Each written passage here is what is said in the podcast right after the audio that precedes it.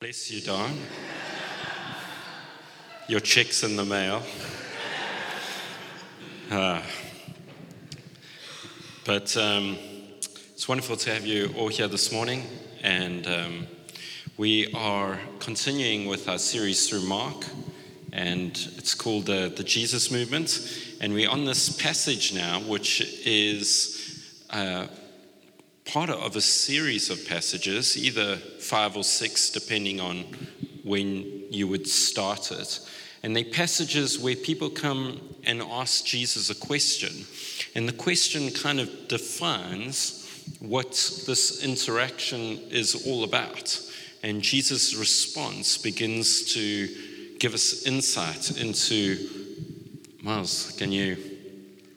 I have a lot of echo today. Hello. It's my deep voice today.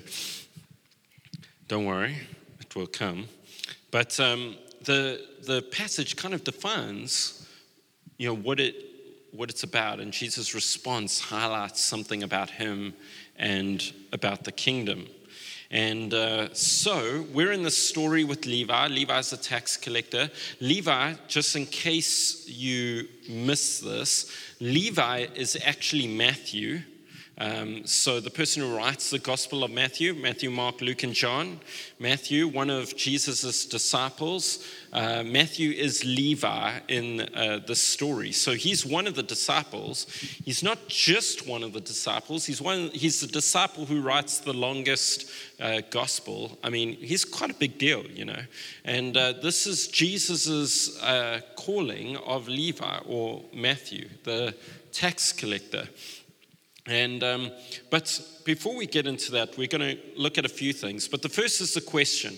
The question the Pharisees ask is why does he eat with tax collectors and sinners? So last week we said that the question that was asked is, is how does Jesus essentially have authority to forgive sins? And, um, and, and he goes through that whole interaction with the paralytic that gets healed.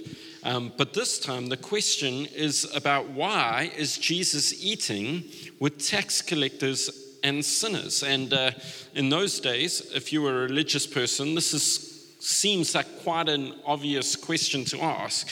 And essentially, the question is asking, why would you hang out with them? Like Jesus, why would you be hanging out with one of those people? And uh, transfer it into 21st century now, and uh, you could substitute the them with whoever you think are the people that probably you as a Christian should not be associating with. So the question is, why are you associating with them? Or the question, if you go a little bit deeper, actually, is, are you one of them? That's part of the question that is being asked here. Jesus are you a sinner?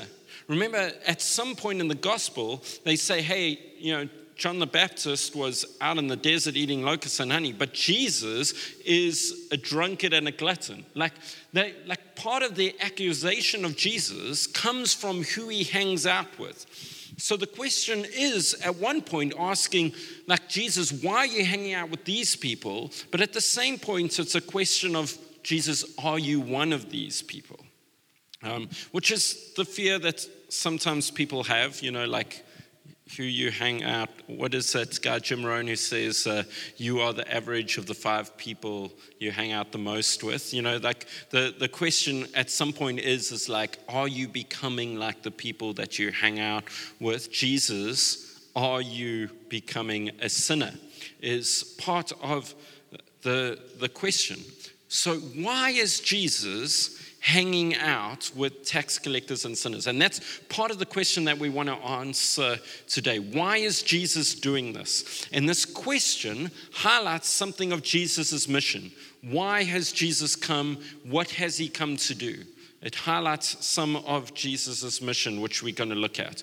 But before we do that, we have to look at these two groups of people tax collectors and Pharisees, because they are the two opposites here. We've got the tax collectors that Jesus calls Matthew a tax collector. He's called them, he's hanging out with them, he's having a party with them, you know, etc., etc. And then you've got Pharisees, the people going, Jesus, why are you doing that? So we're going to look at um, each in turn and then hopefully land with how does this kind of apply to us and find meaning today. So the first is tax collectors. Now, tax collectors are not very loved people. And there's a reason why tax collectors are, are not loved. Like, so the Romans come and they conquer Israel. They conquer the Jewish people, and uh, part of their, their, the way that they rule is now these people owe Rome taxes. But um, they're clever in the way that they get their taxes. They don't have a SARS system. Uh, what they do is they put out areas to auction. So they go into an area, this uh, maybe there's some part of Galilee, wherever Jesus is, Capernaum, at the, this kind of point. They go to this area and they go to tender you know, classic South African term. They go to tender and they say, okay, who is going to buy this area from us for the highest amount? And a, and a bunch of locals will get, you know, start going through the auctioning process and say, hey, you know what? We think we can, you know, from Glenwood, we think we can gather 500,000 rands worth of taxes this year. The other guy will be like, mm, I can do 550.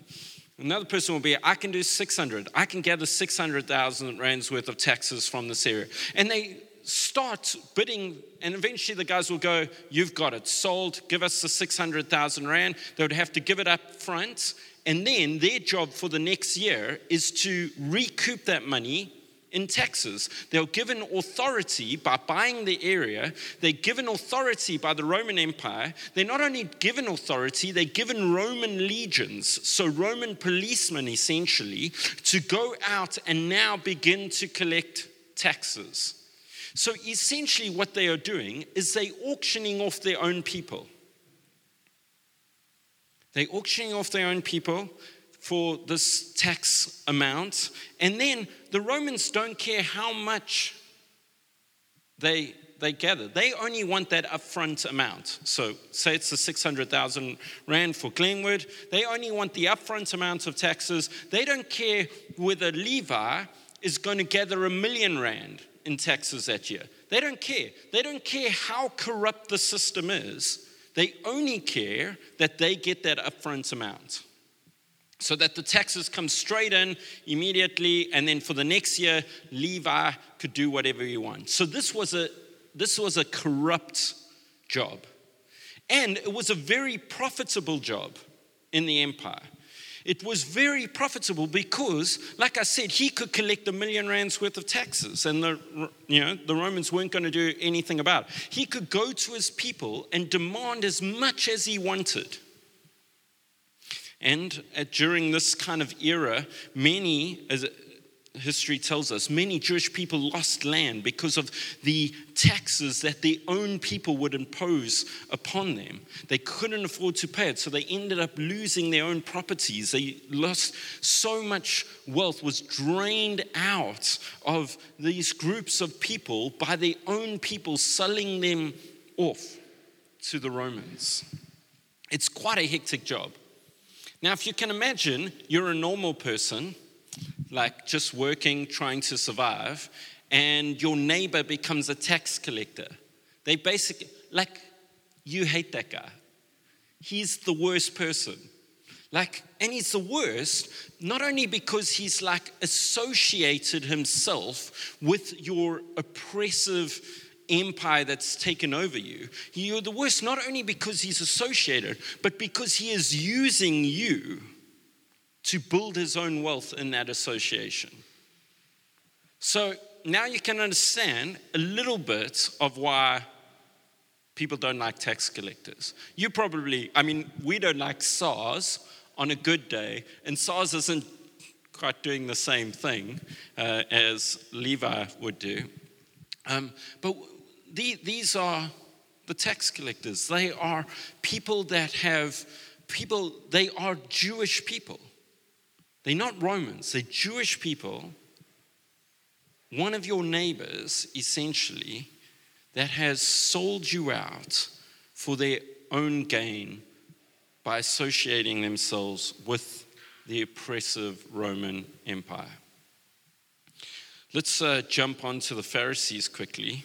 Uh, so, now Pharisees get a bad rap, especially uh, in, the, in the last uh, however many hundred years as we talk more about grace.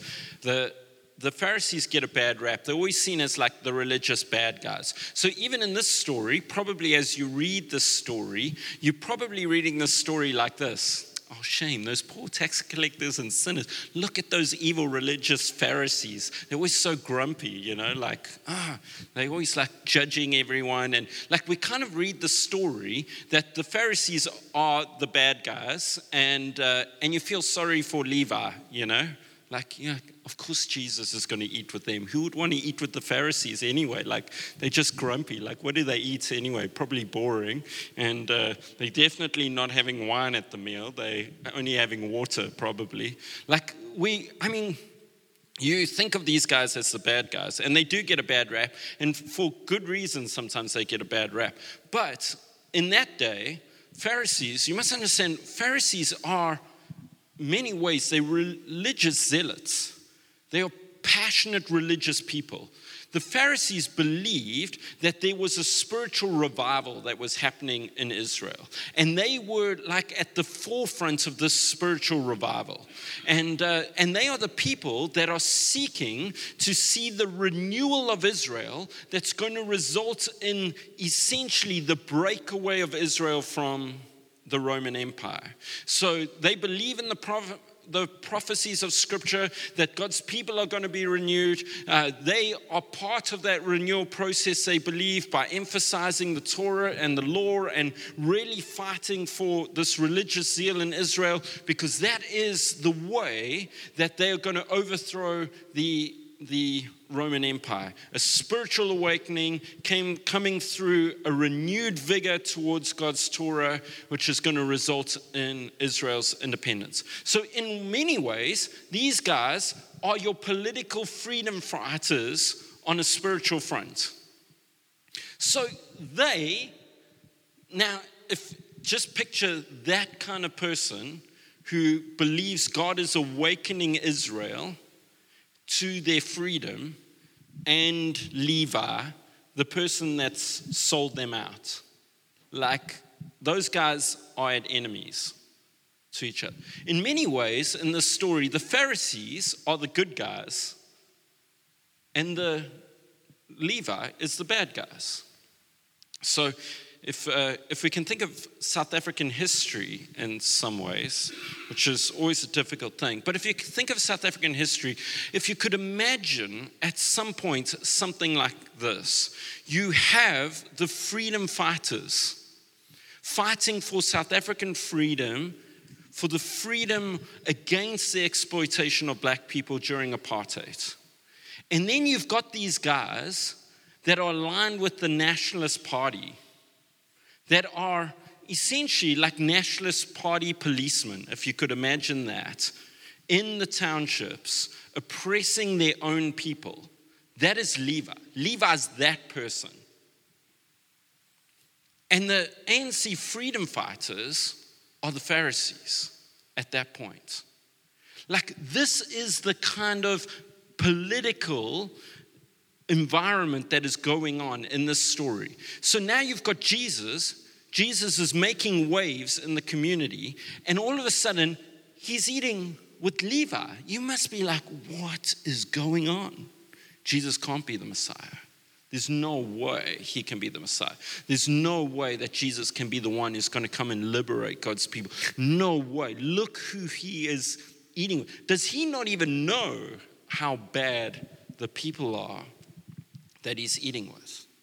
This is a very politically charged story. It's a politically charged story between the two polar opposite groups of people. And Jesus finding himself having a meal with the very group of people that you could not imagine the one who's come to liberate God's people you know, that he would be hanging out with. It's a wild story. It's a wild story. It's not just a story about a few guys that maybe aren't that liked um, and a few guys that are uptight and Jesus choosing the fun side. It's not that story.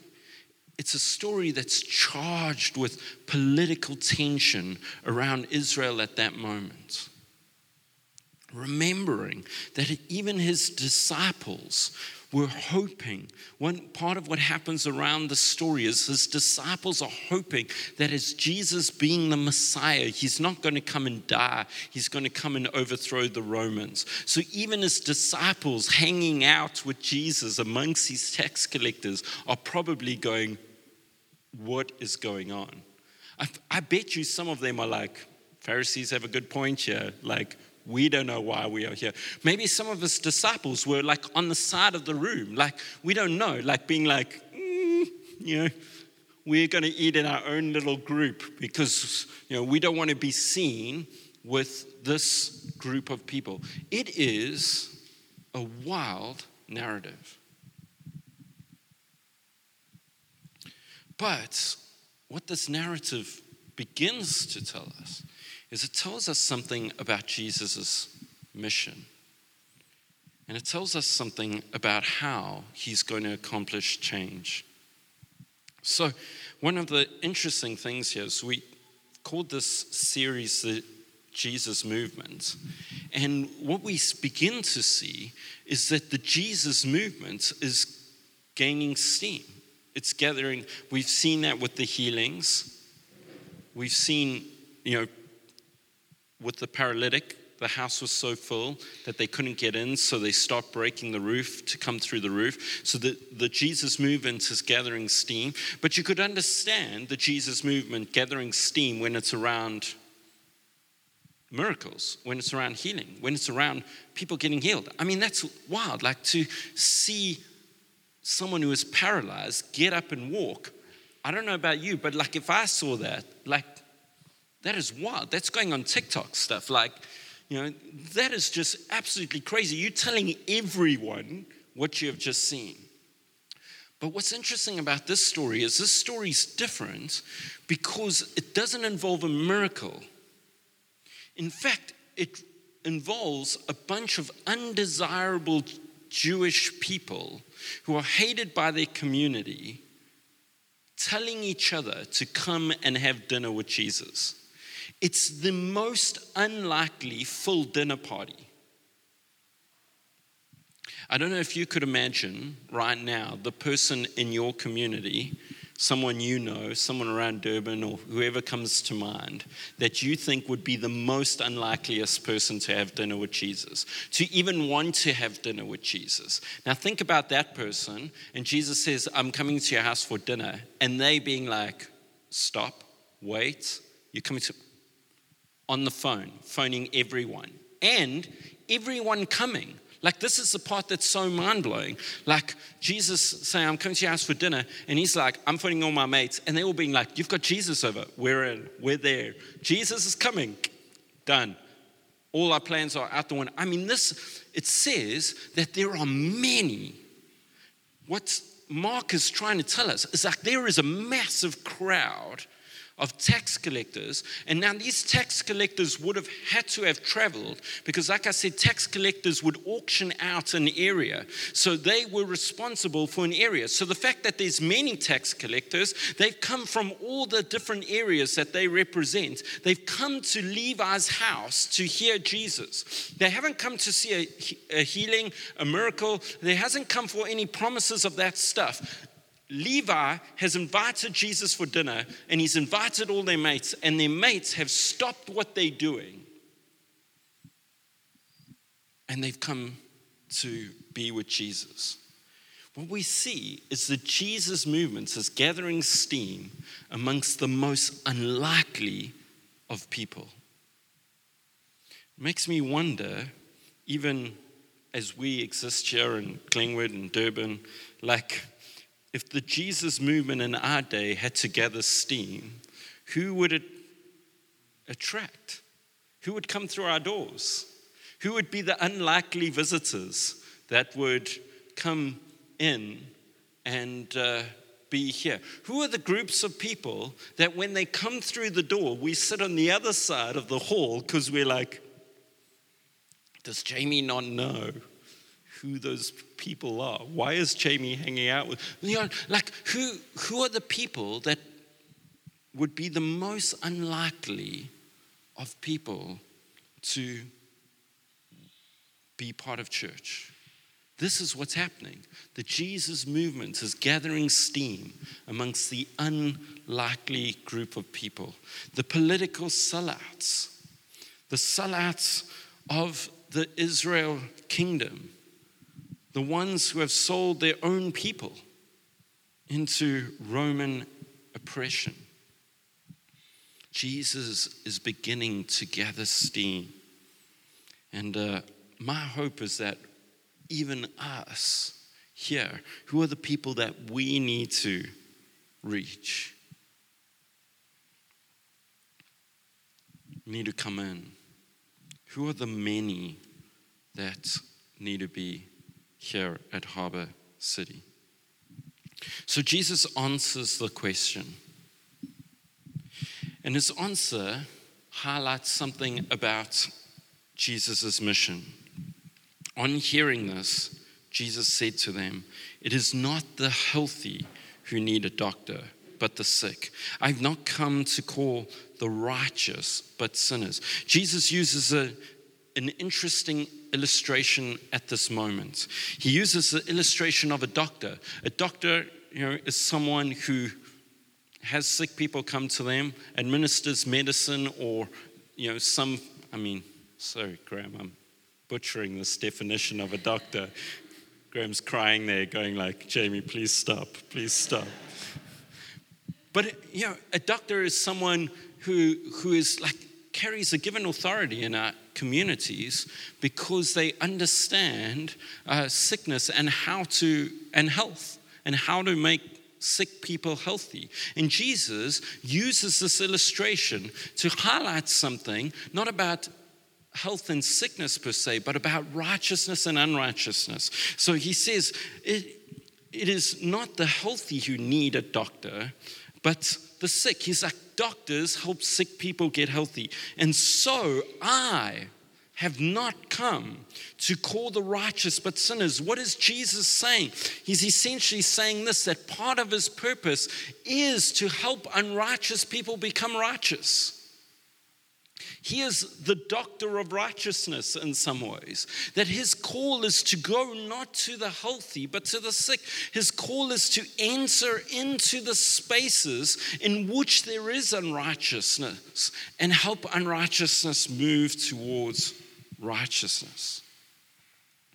Jesus is saying this is his mission. As Jesus says in Luke 19, he says, This is the reason I've come to seek and to save those who are lost. I've not come for the righteous, I've come for the unrighteous. I've come as a doctor goes to the sick, so I go to the broken, the needy, the unrighteous to see them come into God's righteousness. Jesus says this, and he's saying this both to justify why he's with tax collectors and sinners, but he's also taking a dig at the at the Pharisees at this point. He's taking a little bit of a dig, and his dig essentially goes like this I've come not for the righteous, but the unrighteous. What he's really saying is, I've come for everyone. Everyone is unrighteous and needs to come into righteousness. But he's taking a dig at the Pharisees. He's saying, Guys, you think you're so good that you're going to miss me completely. I haven't come for those who think they are righteous. I've come for those who understand that they need Christ to be righteous.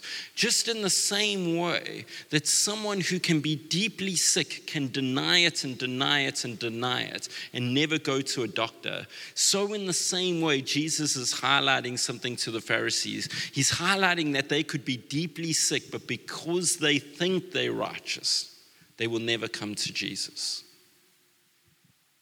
But Jesus is highlighting those who, in one sense, recognize their need for righteousness. The sinners, the tax collectors, they know. They're broken by their own community. They're outcasts. They are like the leper that we spoke about a couple weeks ago. They are like the leper who desperately wants to come in, be invited back into the community. But because of this place that they found them in, they are outcasts. They recognize their need. And Jesus' invitation brings them in. One of the interesting things is this what the Pharisees deeply wanted is they deeply wanted tax collectors to give up their day job, essentially. They deeply wanted their own people to give up their alignments with the Roman Empire. So, what they would have wanted, the ultimate outcome of this story to be, was that all the tax collectors of the day would have just quit their job, thrown over their tables, decided, we're not working for Rome anymore. We're over this. Like they would have wanted that. They were the, the zealots, as I said, of the day, hoping that through this spiritual awakening, this new awakening of their Jewish identity, that they would have you know, thrown off the Roman oppression. What's interesting is Jesus achieves what they want through one, through one command, essentially, through one statement, through Jesus going to, the, to Levi and saying, Follow me. The Pharisees, through all their whatever, couldn't get the tax collectors to stop their job. Jesus does the unexpected follow me. Or as he says to Zacchaeus, Zacchaeus, I'm coming to your house. Zacchaeus, a taxi, I'm coming to your house for dinner. It's, an, it's a request of Jesus, an invitation of Jesus into their home that causes the very outcome the Pharisees would have hoped for to happen, but in a way that they could not understand. How can Jesus get someone to quit their day job by saying, Follow me? It's like, and you must understand, this is a big deal for the Pharisees. They hated by their community. To give up being a tax collector is a huge thing for them. It's a massive thing for them. They don't know whether they would be able to go into a job uh, within their normal kind of society. They don't know because everyone hates them. Everyone's filled with like the residual memory of their corruption everyone's filled with the pain of their betrayal. So they when they quit their job of being a tax collector, as Matthew does, he's quitting his job with no certainty of acceptance back into the community, with no certainty of income. When Zacchaeus in, in Luke gives away uh, his money and he starts repaying back, he gives it away with no certainty that he's ever going to be able to get an income again. So the change that happens here is so radical. Jesus' call to Levi to follow him results in such a radical act of obedience. Levi gives up his alliance with Rome. He gives up all the Roman legions that he would have had protecting him. He gives up his form of income. He gives that all up to come to Jesus with absolutely no certainty of what his future would look like. There's a radical change that happens at this point. Levi quits his day job. Tax collector quits his day job with zero certainty of the future to follow this man that people are wondering whether he is becoming a sinner.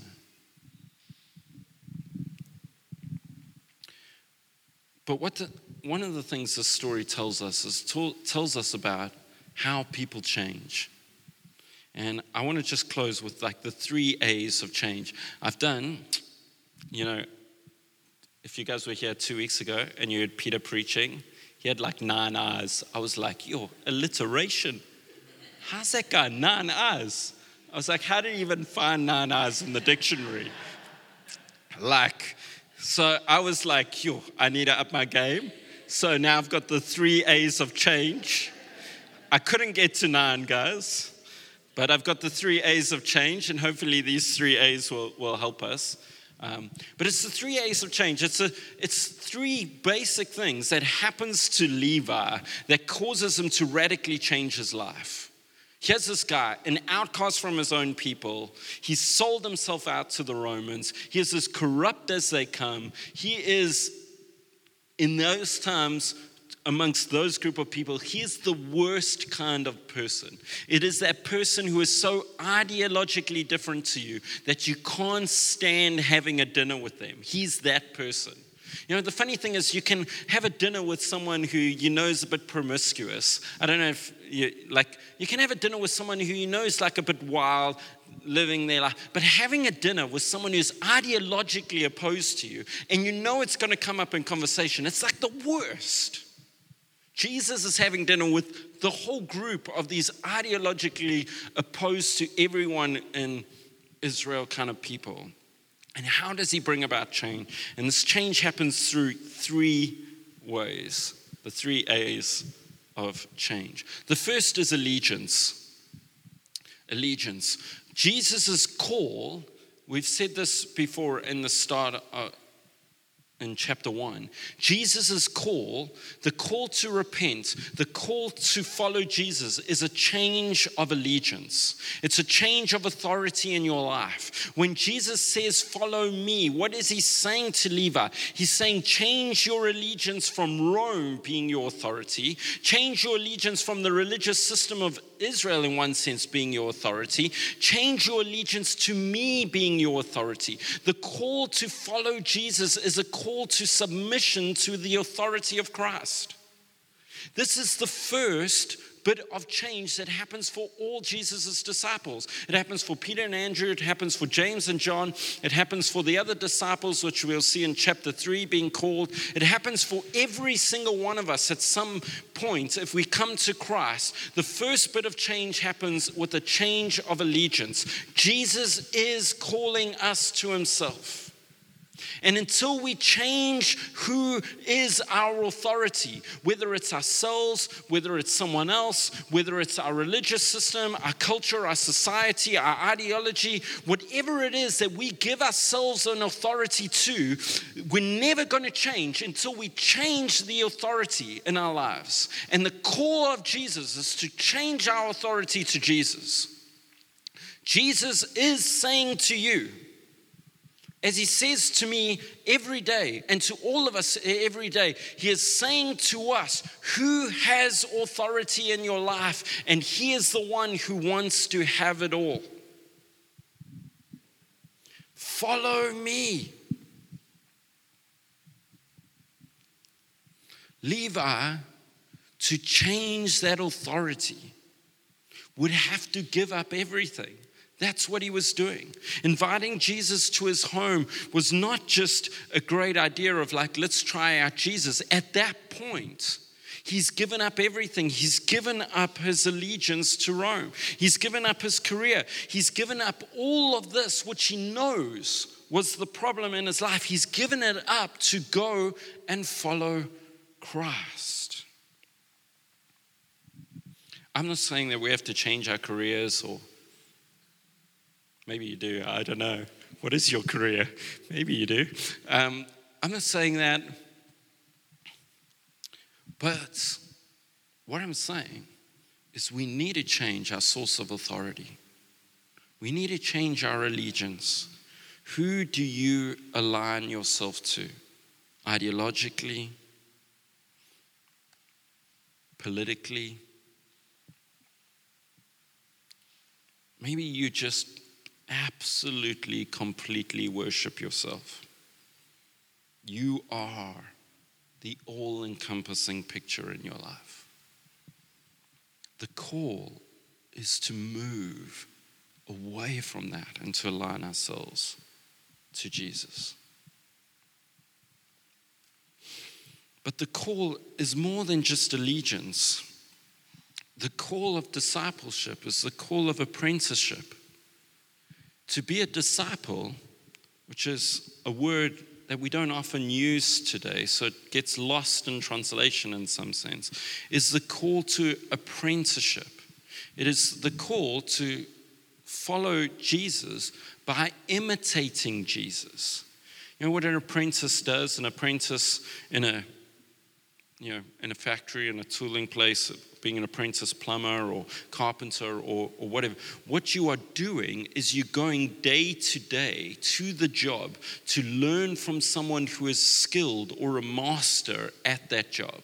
That's what an apprentice does. They spend time with someone who is a master at that job, at that task, learning from them, learning in the day to day activities of the job. They're learning to become a master at that thing. Jesus is calling his disciples to apprenticeship. They are learning to become like Jesus. The call to Matthew, as we've seen when we mentioned this earlier, same with, with James and John, the same with uh, Peter and Andrew, is this call to become like Christ.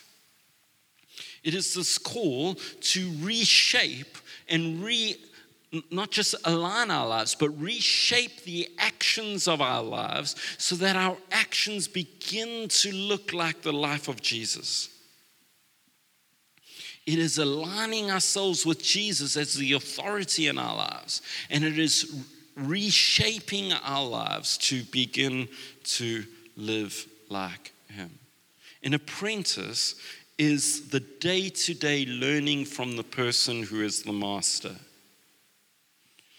And part of the way that we change is through the day to day learning how to be like Jesus. Reading the scriptures, praying, living out what is said, seeking to obey the call of Jesus, to forgive others, to love neighbor, to share the gospel, to become like Christ.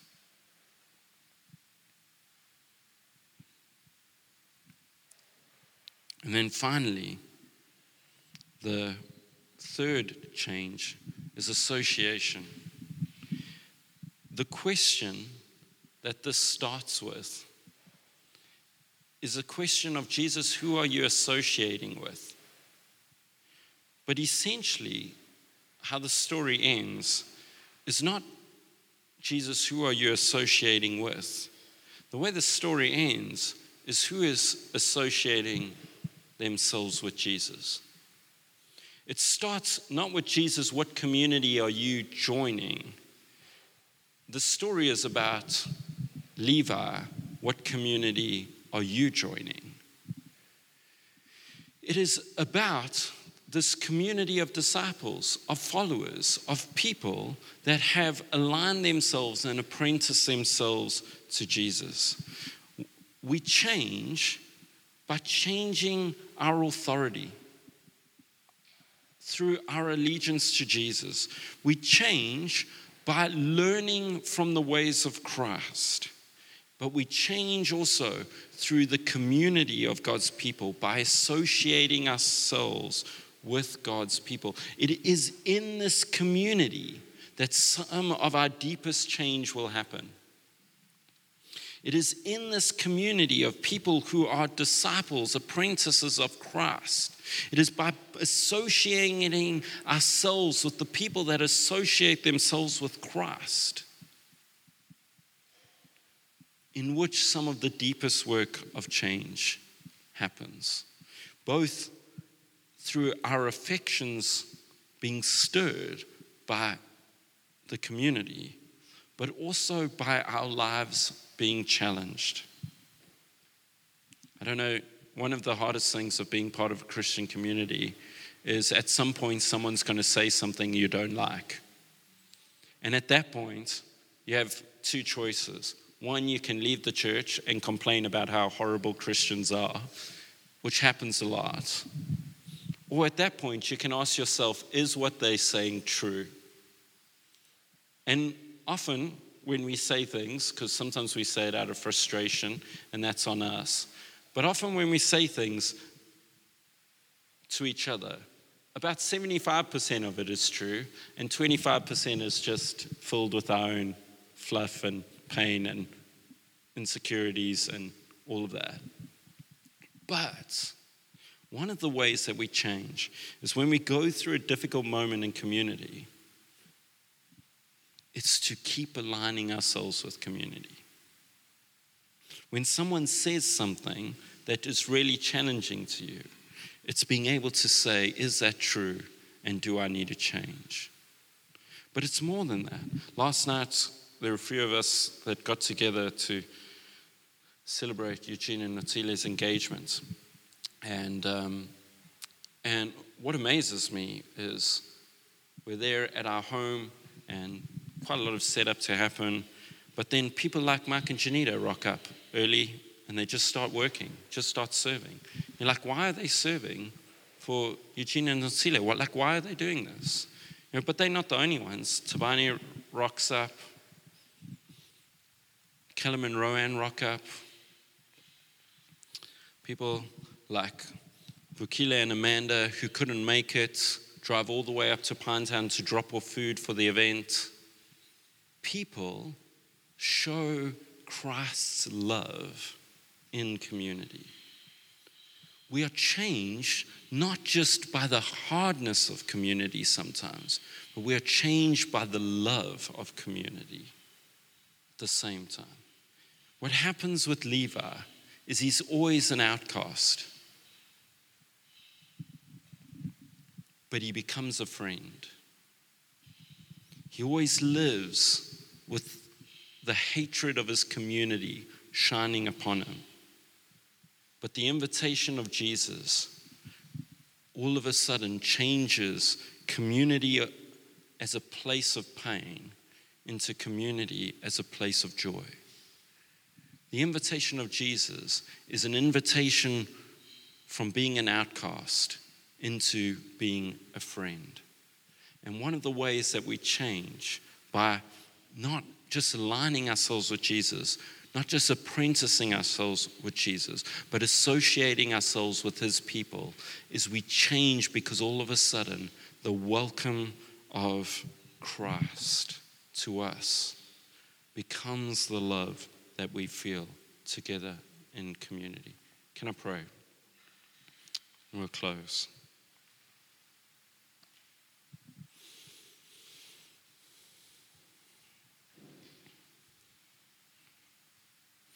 Jesus, I thank you for Levi's story.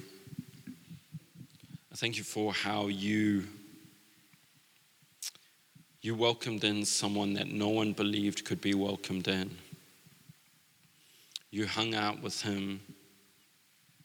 You gathered a crowd, formed a community. You called people to change.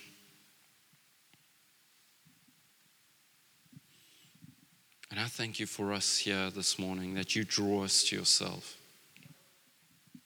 You call us like you called Levi to come and follow you, to change our allegiance, to make you king in our lives. And as you do that, Lord, it changes everything. And I pray for all of us this morning that you would draw us to yourself again that we would hear your call. As we hear your call, we would lay down our lives. We would align ourselves with you afresh. We would, like Levi, with joy, welcome you into our world. In Jesus' name I pray. Amen.